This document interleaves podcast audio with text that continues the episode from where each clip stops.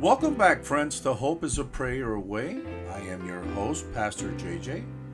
And before we descend on our Bible study, I would like to remind you that all of my Bible studies are free for you to download and copy, and all of my Bible studies come with no strings attached. You don't have to register, there's no email requirements, no subscription fees whatsoever. Uh, there's no thumbs up, and uh, you will never pay a penny for any of my Bible studies. My only goal is to connect you with Christ Jesus.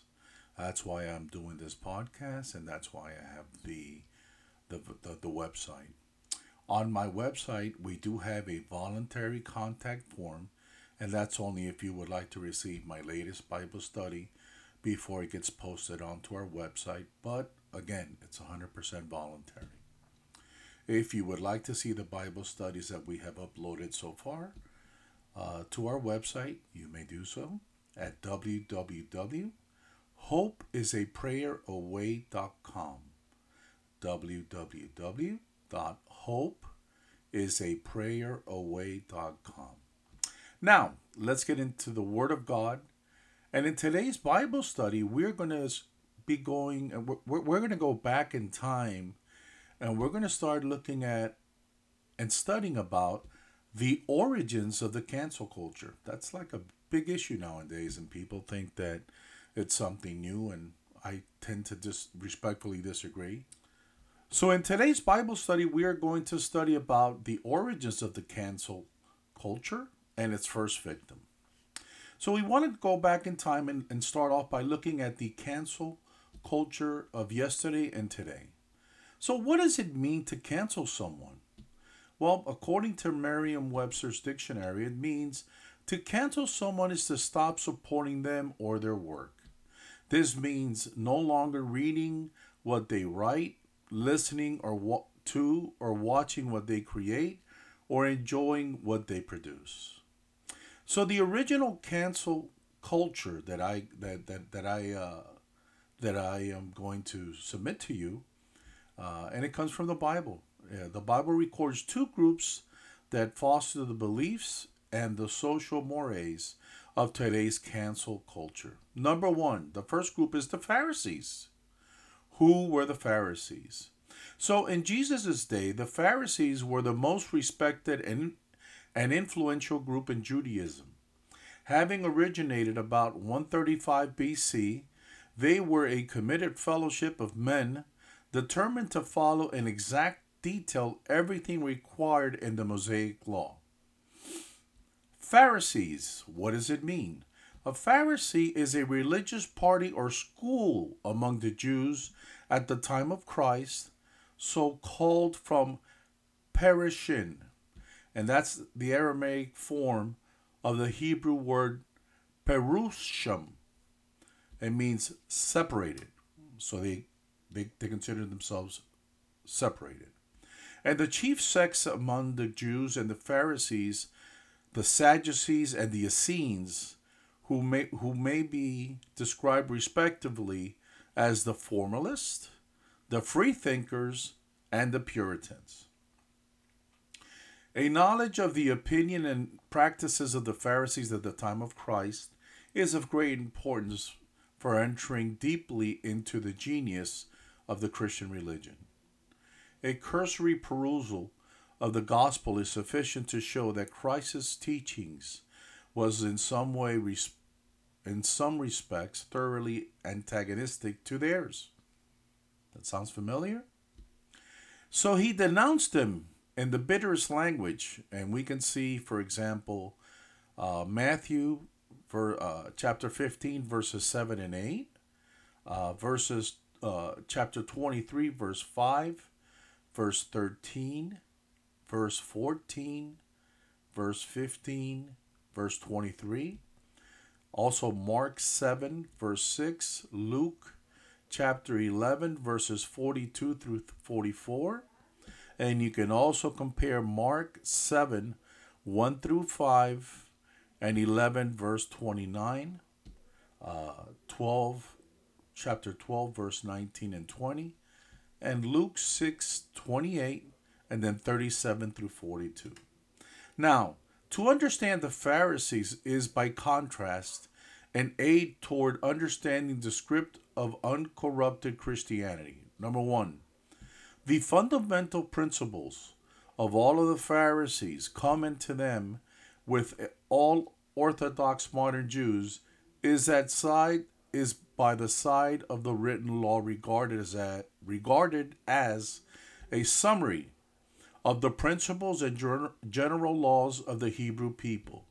There was an oral law to complete and to explain the written law given to Moses on Mount Sinai and transmitted by him by word of mouth. So the first per, first portion of the Talmud, called the Mishnah, or the second law in the Hebrew, contains this oral law. It is a digest of the Jewish traditions and a compendium of the whole ritual law, and it came at length to be esteemed far above the sacred texts. Number two, while it was the aim of Jesus to call men to the law of God itself as a supreme guide of life, the Pharisees, upon the pretense of maintaining it intact, multiplied minute precepts and distinctions to such an extent that the whole life of the Israelite was hemmed in and burdened on every side by instructions so numerous and trifling that the law was almost, if not wholly, lost sight of. These traditions, as they were called, had long been gradually accumulating. Of the trifling character of these regulations, innumerable instances are to, are to be found in the Mishnah. Such were, such were their washings before they could eat bread, and the special minuteness with which the forms of this washing were prescribed. Their bathing when they returned home from the market, their washing of cups, pots, brazen vessels, etc., and their fi- fasting twice a week, as we, you can find in Luke 18, verse 12. And there was their tithing, and found in Matthew 23, 23. And such, finally, were those minute and vexatious extensions of the law, of the Sabbath, which must have converted God's gracious ordinance of the Sabbath's rest into a burden and a pain. And I have listed all of those verses uh, on the website, so so you can check them out when you have a chance, please. Number three, it was a it was a leading aim of the Redeemer to teach men that true piety consisted not in forms but in substance, not in outward observances but in an inward spirit. The whole system of Pharisaic piety led to exactly opposite conclusion. The lowliness of piety was, according to the teachings of Jesus, an inseparable concomitant of its reality. But the Pharisees sought mainly to attract the attention and to excite the admiration of men. And those scriptures are, are also found in uh, if you visit the website. Indeed, the whole spirit of their religion was summed up not in confession of sin and in humility, but in a proud self righteousness at variance with any true conception of man's relation to either God or his fellow creatures. Now let's look at the second group. Let's look at the Sadducees. So, in the first century Israel, Sadducees were a religious faction that wielded societal power in nearly every aspect of life except in the military. And for that, they had the backing of their Roman benefactors. These were the Jewish aristocrats of their day, known as much for their wealth and corruption as for their religious devotion.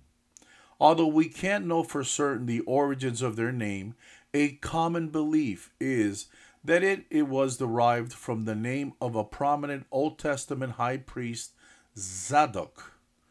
And that is found in 2 Samuel 15, verses 23 to 29.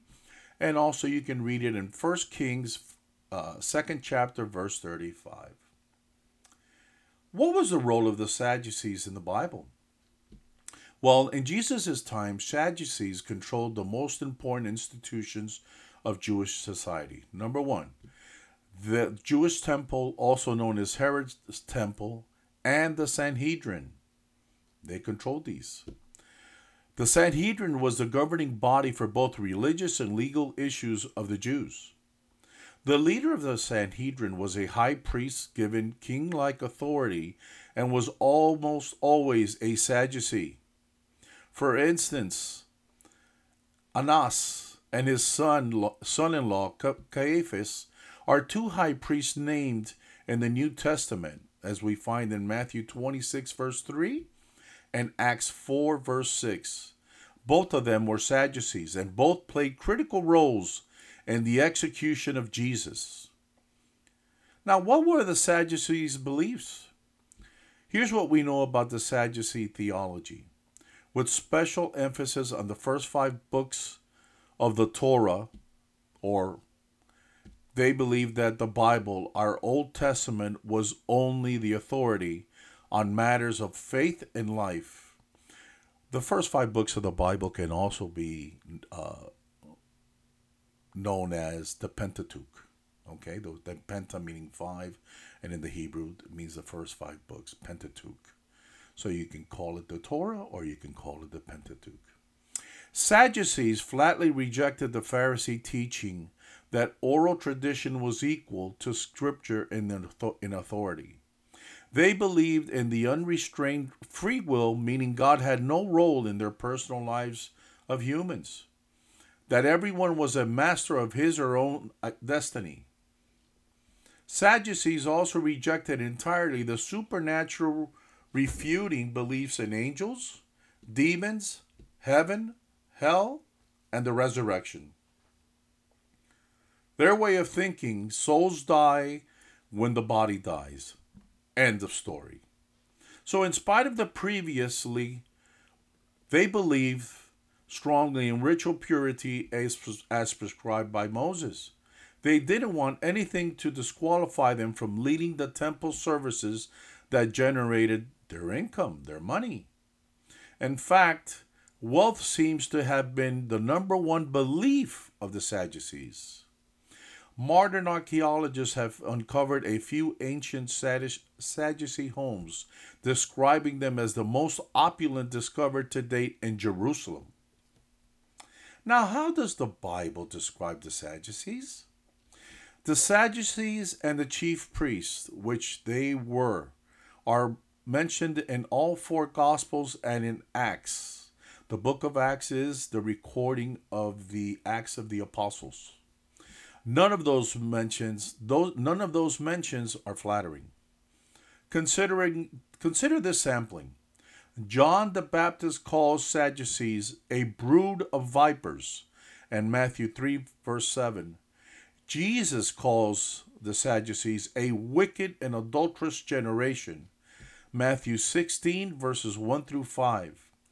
Jesus sternly warns his disciples against the deceptive teachings of the Sadducees, Matthew 16, 1 through 12. And we know that we have a lot of pastors nowadays that unfortunately are deceiving and, and, and by deceptive teaching, uh, sadly, their members to, to, to, to get their money. And that's very sad. But we're going to be addressing all of that. So when the Sadducees test Jesus with, a theological question, they're easily silenced by Christ who lectures them like children, calling them badly mistaken. You can find uh, uh, the text in Matthew 22, verses 23 through 34, also in Mark 12, 18 to 27, and also in Luke 20, verses 27 through 40. So a detachment of soldiers and officials is sent by the chief priests to arrest Jesus and later instigate the cry to crucify, crucify in John 18, verse 3 and 19, verse 6. Now, in the book of Acts, the Sadducees frequently arrest and are miraculously embarrassed by Peter, John, Paul, and the other apostles, as we read in the book of Acts, chapter, uh, chapter 4, verses 1 through 22. Also, Acts 5, verses 17 through 41, and Acts 23, verses 1 through 9. Now, reading the New Testament accounts, it seems obvious our gospel writers had little respect for, the, for any Sadducee. Why did the Sadducees hate Jesus so much? Well, there are two obvious reasons. Number one, Jesus threatened their erroneous belief system. If Christ's teaching was right, then most of what they lived and taught was wrong. Secondly, Jesus threatened their cozy relationship with Rome and the political and societal benefits that it provided. Still, the most likely reason for such strong Sadducee opposition to Christ appears to be this that Jesus attacked them first. Picture the busy scene. The temple at Jerusalem is bustling with action. Devout Jews are streaming in to make sacrifices required by the law of Moses. So let's just say a worshiper arrives with an animal. And no, says the priest, that animal is unsuitable for sacrifice. You have to buy this one from me instead, obviously for a fee. Oops, the worshiper presents the wrong currency and now must exchange his money for Jewish shekels. Obviously, there's also a fee involved in that. And finally, the unreasonably expensive transaction is made. Moments later, another Jew arrives, and no, says the priest again. He takes the previous unsuitable livestock that he took from the from, from the new worshiper, and he buys it and he gets him to buy it for a fee. And so the cycle repeats day after day, year after year. So it is pure robbery, pure and simple. But that crooked scheme, among others, is how the Sadducees of Jesus' day funded their lavish, lavish lifestyles and kept a tight grip on political power. This temple sacrifice scheme, along with other crimes, had been established by the Sadducee high priest, Annas, and was enforced by the theologian by one theologian describes as an extensive organized crime network in the temple not unlike a quasi religious mafia. And friends, sadly, there's a lot of churches that if you go into um, into my website, I uh, I name sadly a lot of uh, prominent, well-known pastors that uh, that appear to be engaging in this type of conduct. But that's a discussion for another forum that we're going to cover. Now, corruption in the temple was so brazen, it was commonly known as the Annas Bazaar, a system through which Sadducee leaders stole fortunes from their helpless countrymen. And that's only until Jesus came along. So Jesus comes and he cleanses the temple. Actor, acting under only his own authority, Jesus single handedly drove the corrupt Sadducees out of the temple, shutting down their crooked operation for at least a day. And if John is correct regarding the timeline recorded in his gospel, I believe he is. I do believe he is. Uh, Jesus likely drove out the Annas Bazaar twice, one at the be- once at the beginning of his ministry, and once near the end. See Matthew 21, verses 12 through 17, and Mark uh, chapter 11, verses 15 through 19.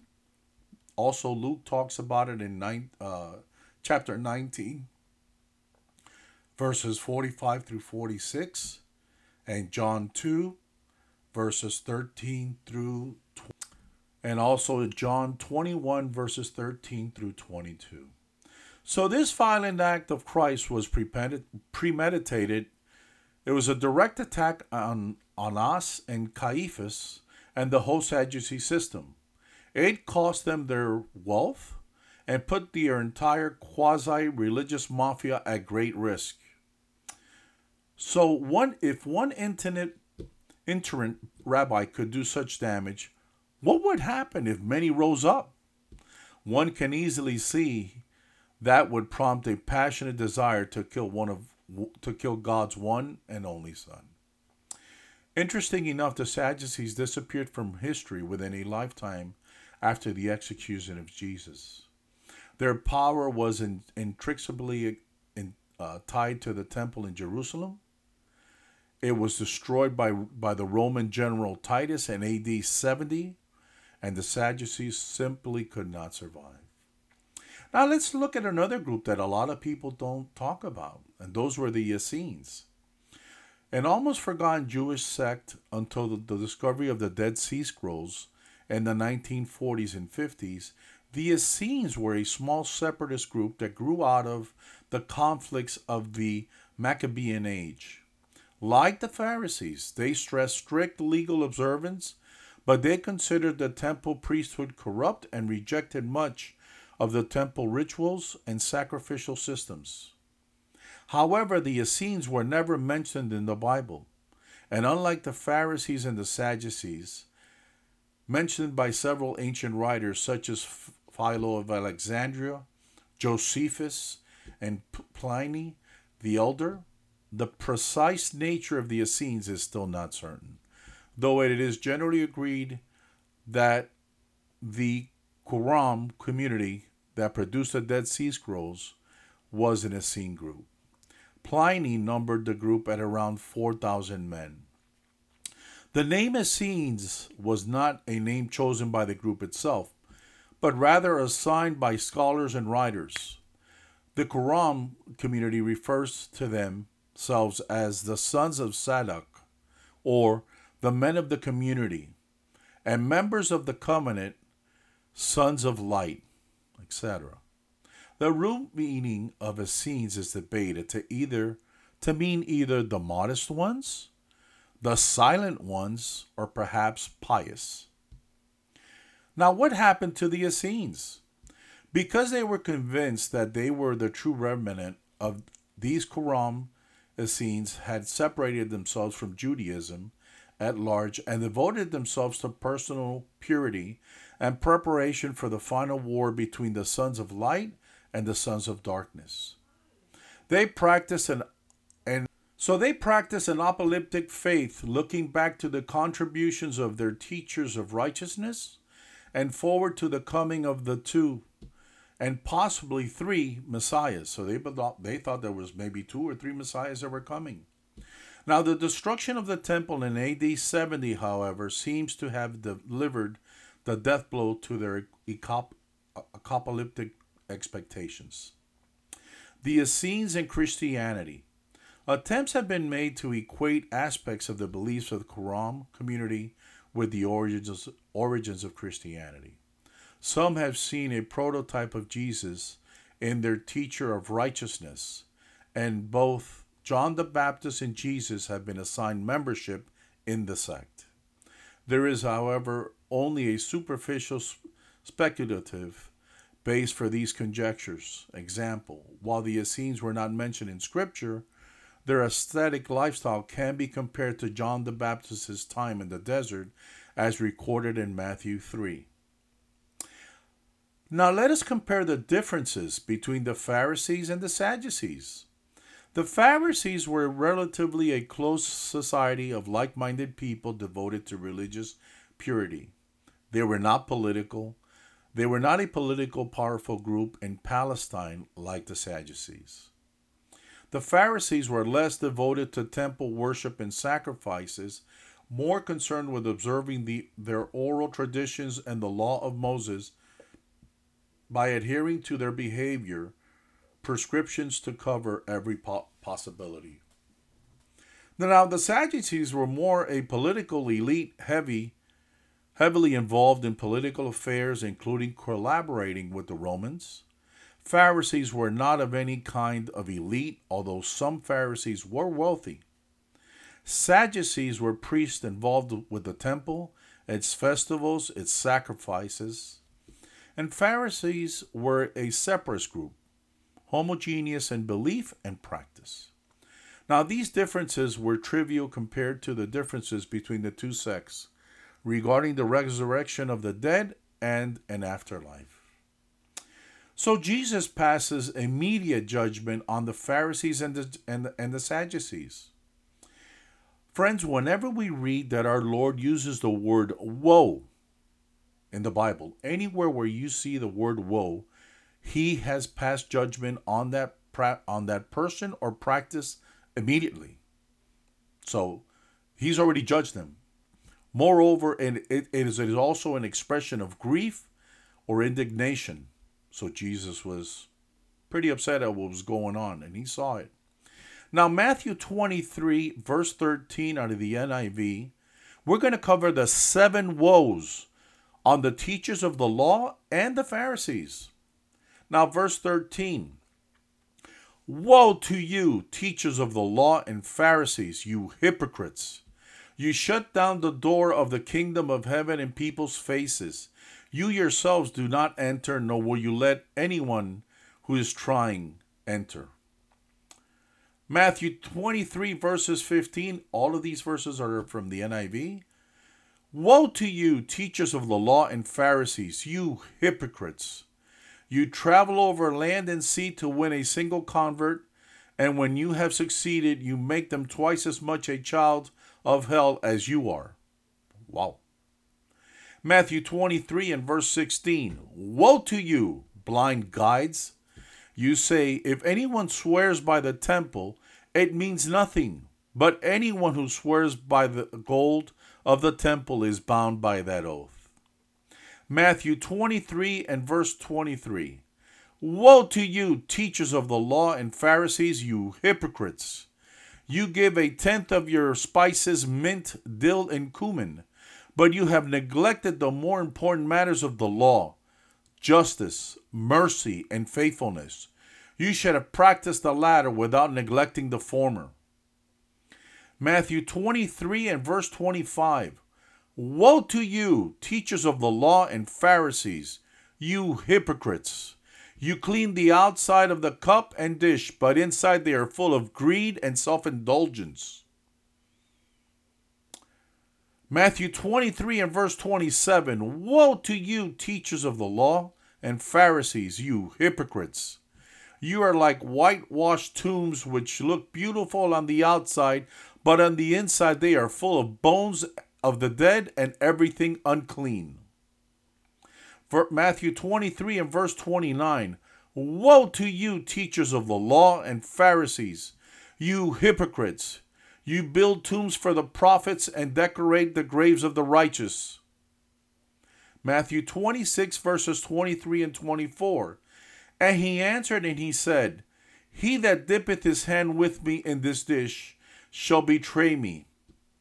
The Son of Man goeth as it is written of him. But woe unto that man by whom the Son of Man is betrayed. It had been good for that man if he had not been born. Wow. Now, let's see if we can reconcile the cancel cultures of yesterday with today. Now, Matthew 7 1 through 5. And the title of, uh, of this section of the Bible is it's titled Judging Others. Okay? So, starting at verse, uh, chapter 7, verse 1 do not judge, or you too will be judged. For in the same way you judge others, you will be judged, and with the same measure you use, it will be measured to you. Why do you look at the speck of sawdust in your brother's eye, and you pay no attention to the plank in your own eye? How can you say to your brother, Let me take that speck out of your eye, when all the time there's a plank in your own eye? You hypocrite! First take the plank out of your own eye, and then you will see clearly to remove the speck from your brother's eye. Wow. Amen. And you know, that leads us to uh to to to to things that happen in church that um unfortunately I know that churches have driven people away and and they've been turned off by the gospel. Um, but Friends, don't be turned off by Jesus. Jesus wrote clearly what we're supposed to do.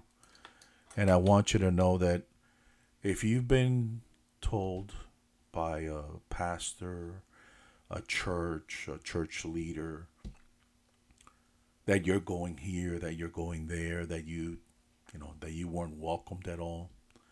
Friends, the house of God was paid with the blood of Jesus. And no man, starting with me or anyone, has the authority to send you or to save you on this earth. The only one that has that power, it's Christ, and it's a hundred percent free.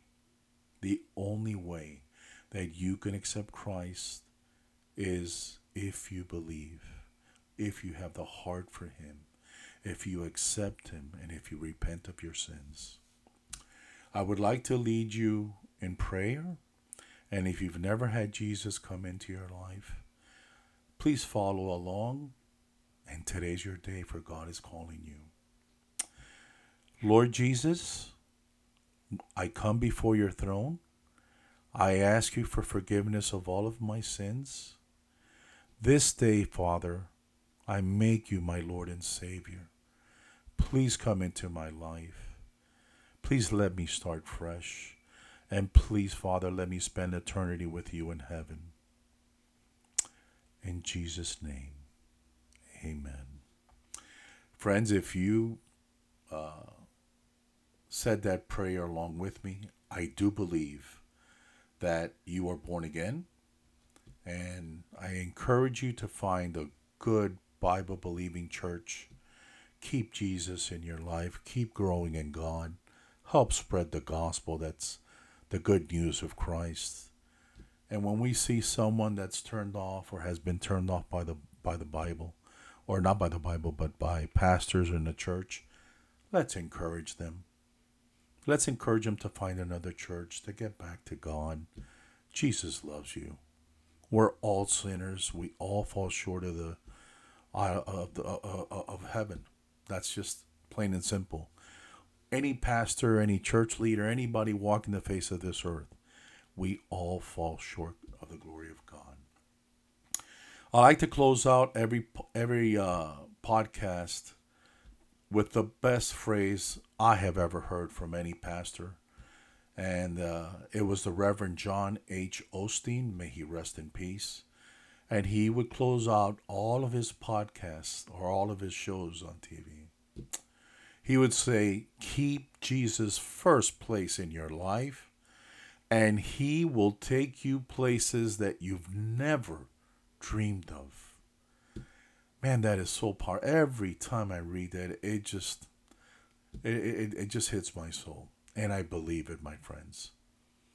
Thank you for your time and the privilege of being able to hopefully enlighten you and hopefully connect you with Christ Jesus.